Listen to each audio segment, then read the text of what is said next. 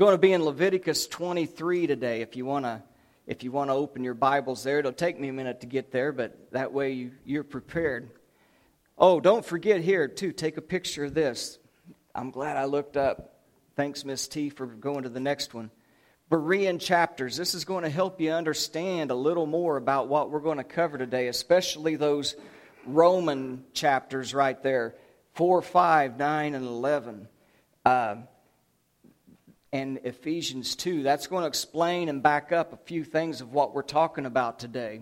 Uh, so if you want to study those these, this week, it's going to help us out. But man, ain't it been a beautiful couple of days as this uh, seasons are changing? Speaking of seasons, that's what we're going to talk about today. But the seasons are changing.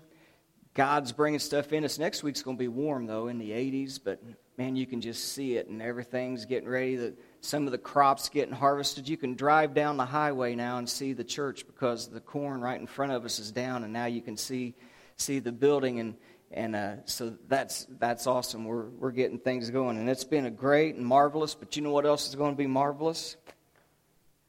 On the day when the season or the appointed time comes, when Jesus is going to come back and get us, that's going to be a great day.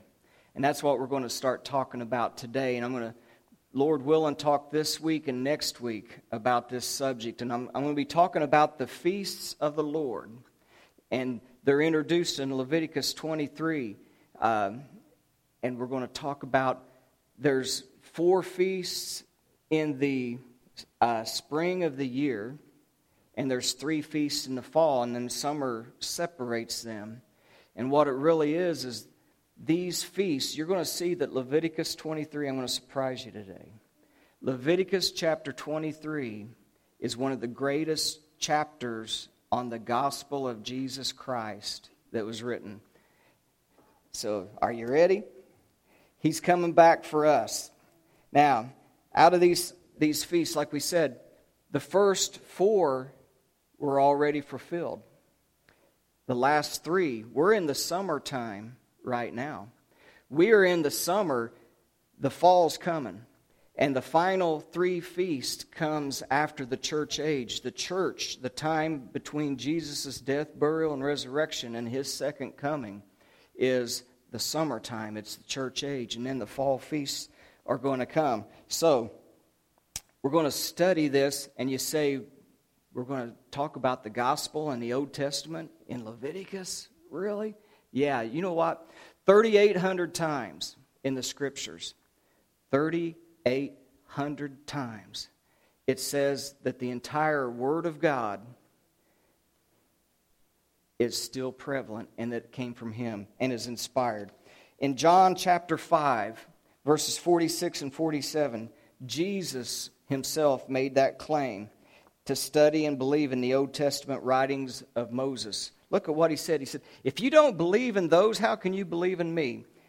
If you believed Moses, you would believe in me. For he wrote about me. And if you don't believe his writings, how then will you believe my words? Because he was speaking those things. That's a pretty strong statement, isn't it? Really. You stop and think about it. Now, after his resurrection, Jesus told the disciples this in Luke 24, in verses 44 and 45. He said, These are the words that I spoke to you while I was still with you, that all things must be fulfilled, which were written in the law of Moses and the prophets and the Psalms concerning me, concerning him, in the law, the prophets, and the Psalms. And he opened up their understanding that they might comprehend the scriptures. And that's what I'm hoping, Lord willing, that the Spirit allows me and you to do is to have our understandings opened up so that we begin to understand these things and can see them clearly. That these are the scriptures that Jesus was referring to. Listen to how he described how important these Old Testament scriptures are that speak of him in Matthew 5 or in uh, John 5 37 through 40. He says, The Father Himself, God the Father Himself, who sent me, has testified of me. How did He do that? Well, you neither heard his voice at any time, nor have you seen his form, but you do not have his word abiding in you. Because whom he sent, him you do not believe. You search the scriptures, and in them you think you have eternal life. But these are they which testify, testify of me. But you are not willing to come to me that you might have life. How did God the Father testify of his Son? The scriptures that he revealed and gave to us to study. That's how Jesus is revealed. So that the Old Testament is God's revealing, it's God's testament of who and what his Son was going to be. Every word in our book, the Bible, is God breathed. Every word is inspired. And he said, Every word, Paul wrote to Timothy, every word is inspired. It's God breathed and is profitable for doctrine, for reproof, for correction, for instruction in righteousness, that the man of God might be complete, thoroughly furnished unto every good work. So every word is inspired and reveals, he says, Jesus said, it reveals me. So, one last thought on why we're going to study these things. One last thought. Jesus said in Matthew 5 17 and 18, Do not think that I came to destroy the law or the prophets. I did not come to destroy, but to fulfill. And that's the key.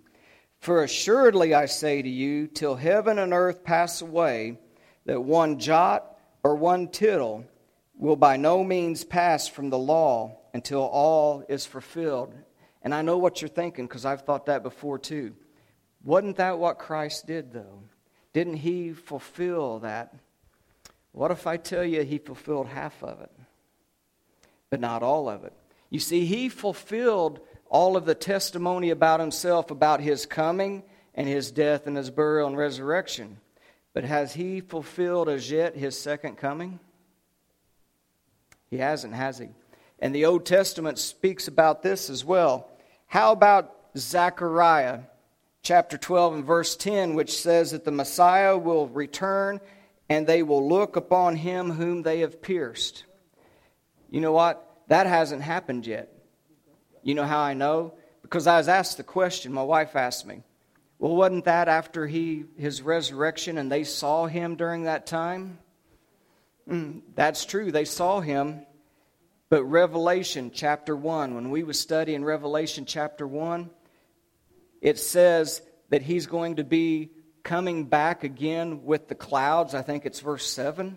And it says, when he comes back again the second time in the clouds, they will look upon him whom they have pierced.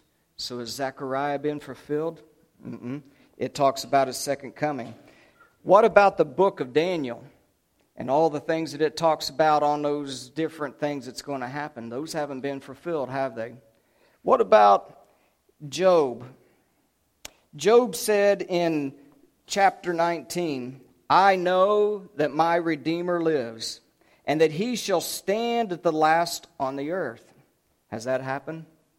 Mm-mm. What about Isaiah 11?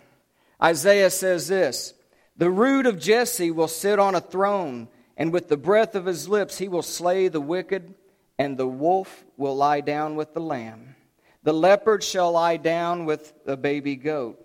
The calf and a young lion and a fatling shall lie together.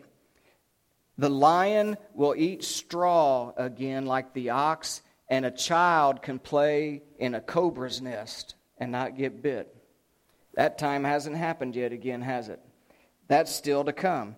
And it says, as he continues that, in that day, though, there shall be the root of Jesse, and he is going to stand as the banner before his people. And it will come to pass in that day, the Lord shall set his hand again a second time to pull back the remnant of Judah unto himself.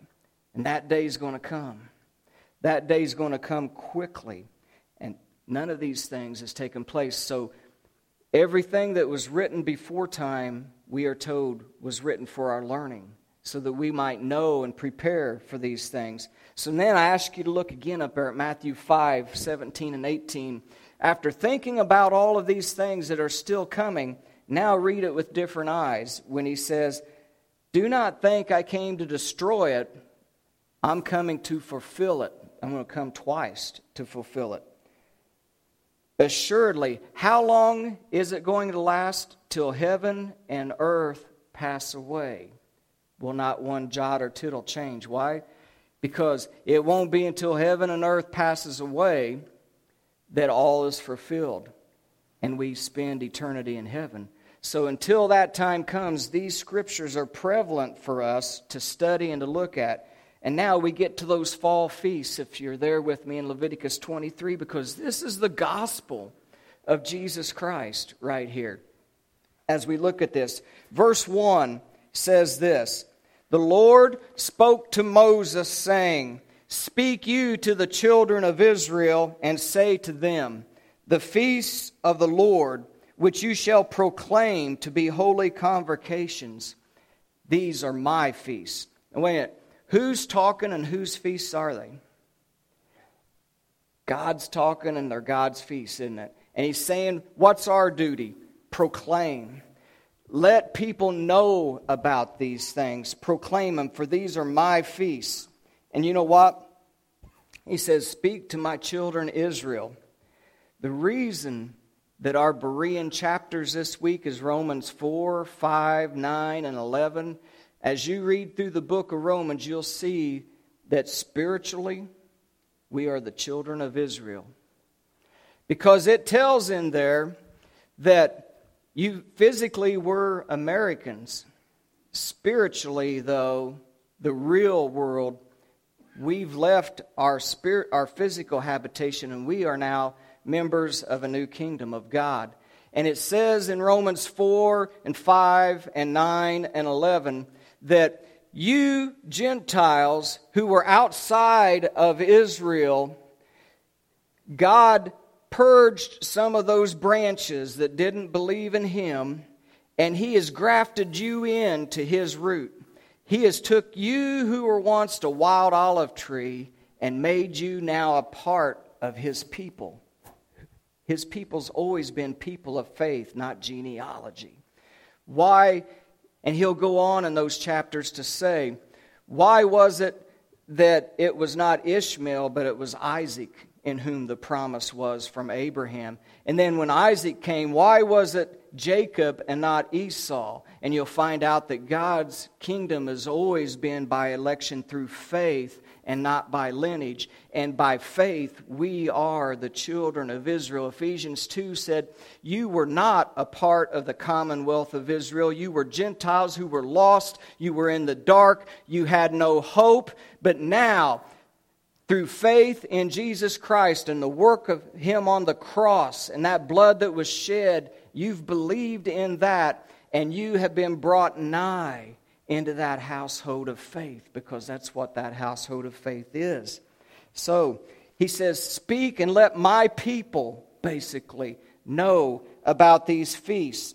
And then he says, What's a feast? We think of something like Thanksgiving, don't we? We think of food, we think of a big celebration, but we've got turkey and we've got dressing and mashed taters and gravy and macaroni and cheese and pumpkin and pecan pie. And you know what God's word says it is? It's a drill. it's a dress rehearsal, is what he says it is. The word for feast, moed, means a holy gathering. And that's why in the other part of it he says, My holy convocation. Because a feast is a gathering together. We've came to recognize the celebration part of it instead of what the root word meant, that it was a holy gathering together of like minded people. My people will gather together upon these days, he says. You, these are on my calendar. God's got a calendar, and we've been talking about this on Wednesday nights. That God has a calendar, and He's got His days and His months, and they're different from ours. And His way of telling time is different. Time begins at twilight at evening time. And you'll read all through Genesis 1 the evening and the morning, day one. The evening and the morning, day two. And I'm going to tell you, we might have got far away from God's calendar, but God ain't. He's still got a calendar, and He still tells the time and the calendar the same way. And He says, On my calendar, I got some dates written that are appointments. These I'm going to keep. And He's kept the first four, and He's going to keep the last three. They're on His day timer. And He's going to be there, and what He's going to say is, Are you there? Because I'm there each time. Are you going to be there with me? Genesis 1:14, we learned this last week. And we saw a wonderful video about how great this world is and how small we are compared to some of the planets. I think one of the planets it said you could fit like 923,000 Earths inside one of those planets. And it's about 100 million light years away, and a light year is 6 trillion miles. So you take 6 trillion times 100 million, and that's how far in miles it is away. And that's a big God that we serve. It's an awesome God that we serve. And he says there in Genesis 1:14 as we studied these things that he created, he said, "And he created the lights, the greater to rule the day, the lesser to rule the night, and the lights, the sun, the moon, the stars, the planets, the solar system are for signs, seasons, days, and months. Signs to be a banner, a warning, a getting ready, kind of like a trumpet call. They are for signs. And then it says for seasons. You know what seasons is? Our word right here, moed, appointed times. I have placed within the solar system for you to know how to tell appointed times like days and months. And it's a holy gathering when you do. But these, these markers are for gathering togethers. Now, if you're looking up there on Leviticus 23, it, first thing it starts mentioning is that these are Sabbaths. And Sabbaths were a day of rest so that you could reflect on what God has done for you in His grace. We, it, Sabbaths were on Saturday, the last day of the week, but also these holy days are Sabbaths as well, and they're called high Sabbaths in the Scriptures. And they are days of rest too, in which you do no work. But you say, well, what's that have to do with us? Well, we've got an appointed day today, like a Sabbath, to recognize God and to reflect upon what He has done, don't we? It's called the first day of the week. Because when I look, Acts 20 and verse 7 describes the gathering together of the church this way. It says, Upon the first day of the week, you're going to gather together for a specific purpose to break bread. You're going to celebrate you know what the first three feasts are? And we're going to cover this in a minute, but I got to let you know so it ties in. The first three feasts is Passover, unleavened bread, and first fruits. Each one of them, Jesus Christ fulfilled that weekend. He was our Passover lamb. He was the unleavened bread who was buried on that day. And on that first day of the week, that Matthew 28 and uh, Luke 24 and all these chapters, John 20 says that Christ arose on the first day of the week.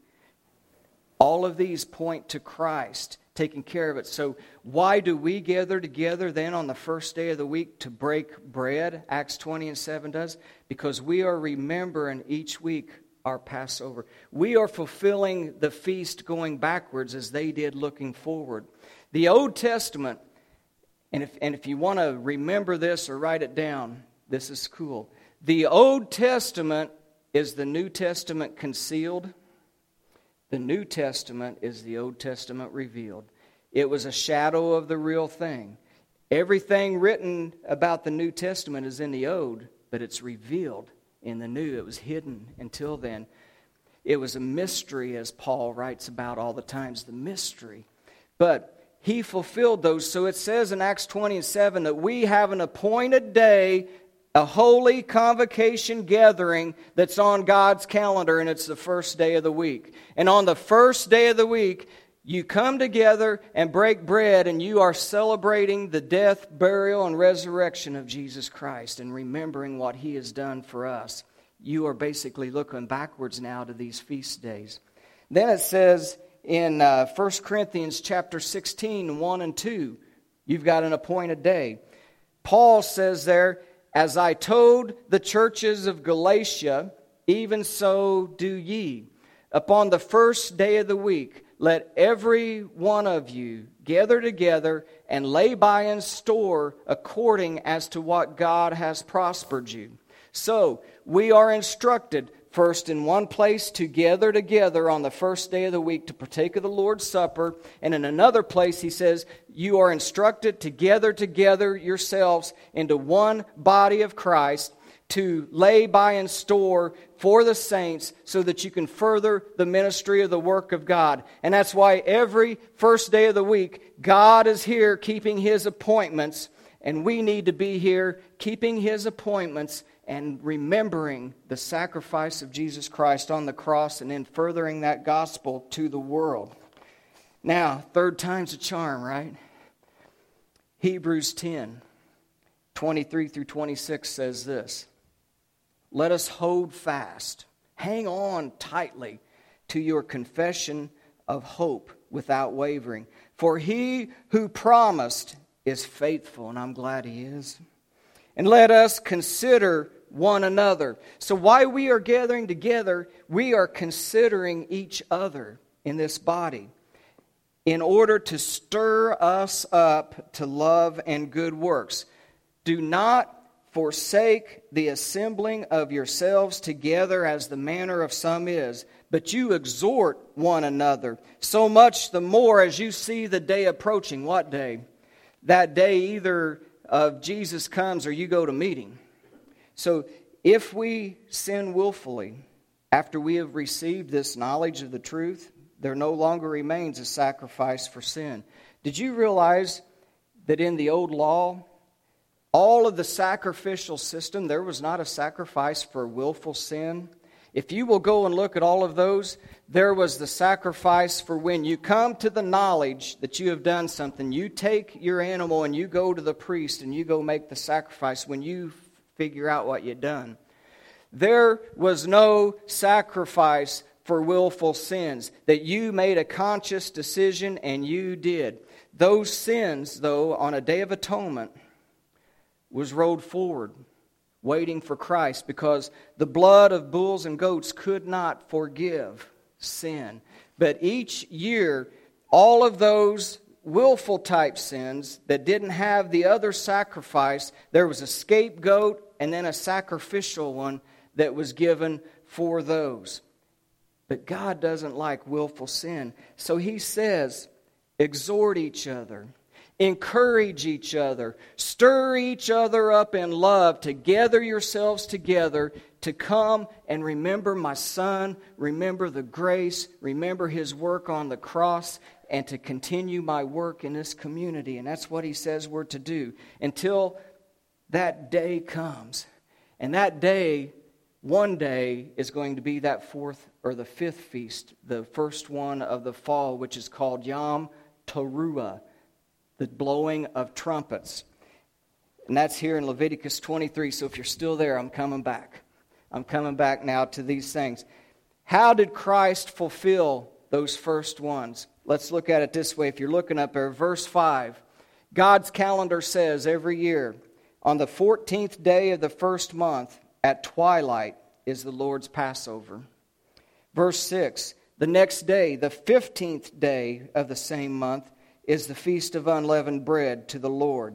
And then verses 9 through 14 is the feast of the first fruits. It's to start what verse 11 states on the first day of the week after the Sabbath of these first two feasts. Now, that's the death, burial, and resurrection of Jesus Christ right there in those verses.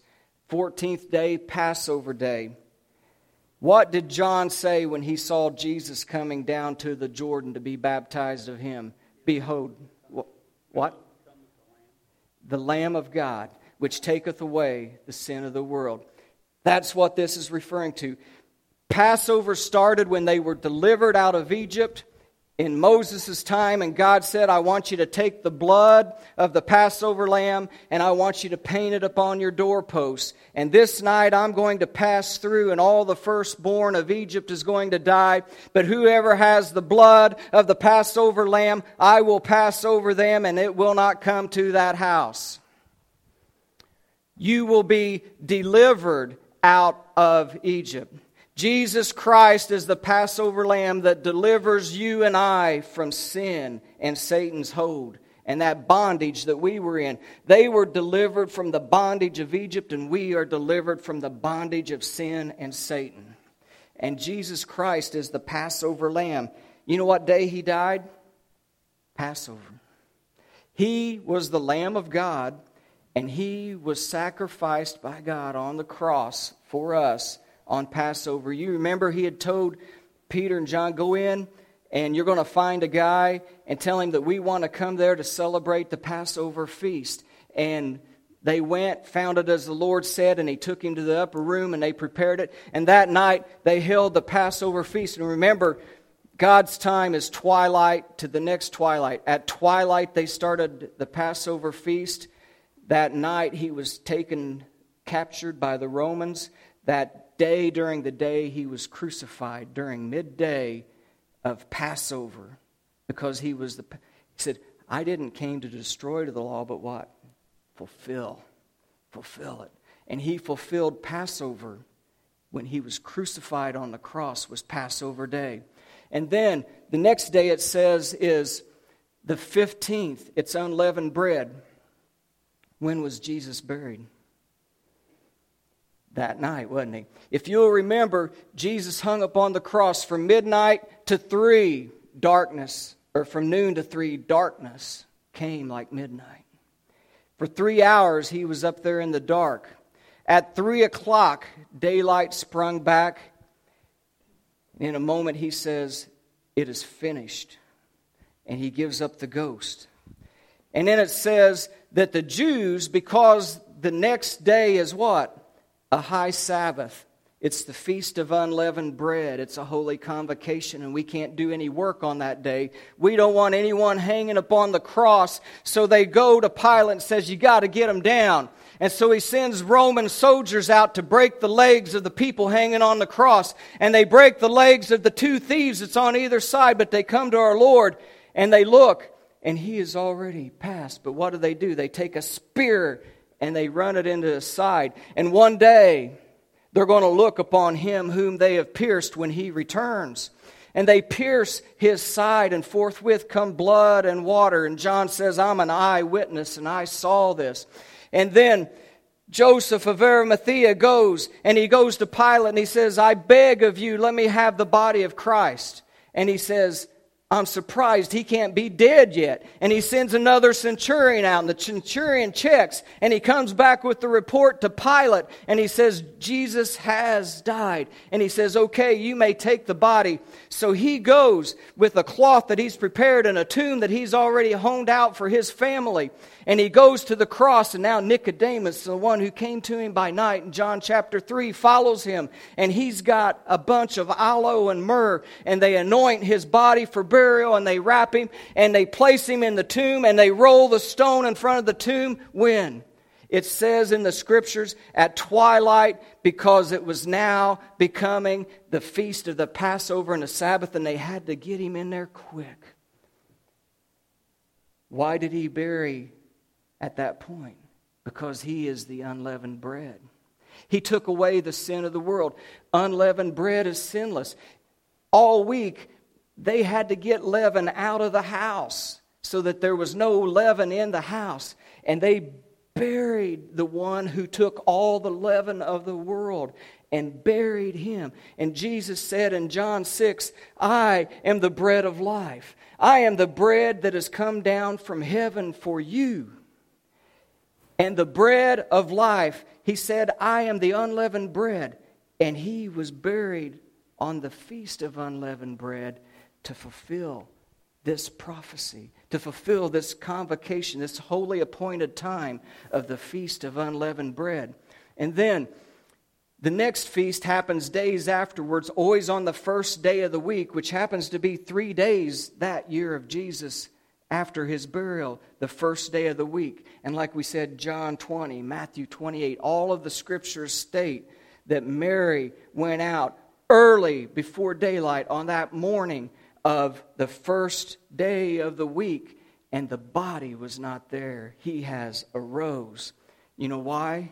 because it's the feast of first fruits on the first day of the week. And Jesus is our first fruit, the first one to be resurrected from the dead. And I'm way ahead of you, Tanya. I know I've been rambling. Go to the slide of 1 Corinthians 15 now. Yeah, right there. Look at verses 20 to 24.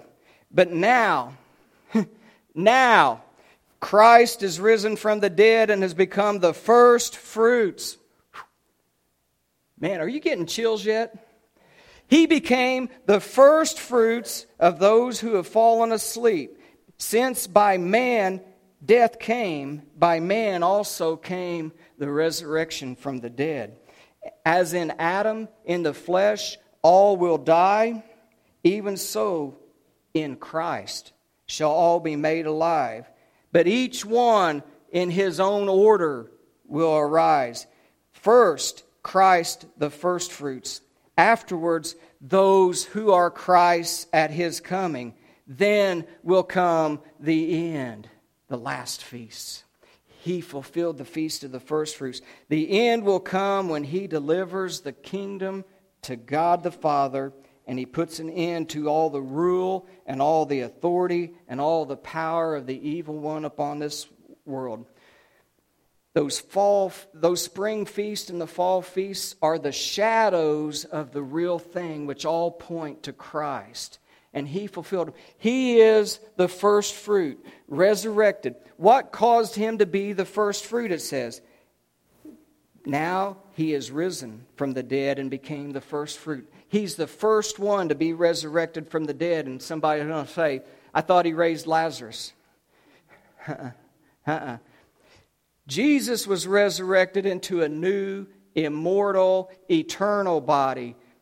Lazarus, back in Elijah's day and back in Elisha's day and all these prophets' days, they had the Spirit come back into this body, which was going to die again.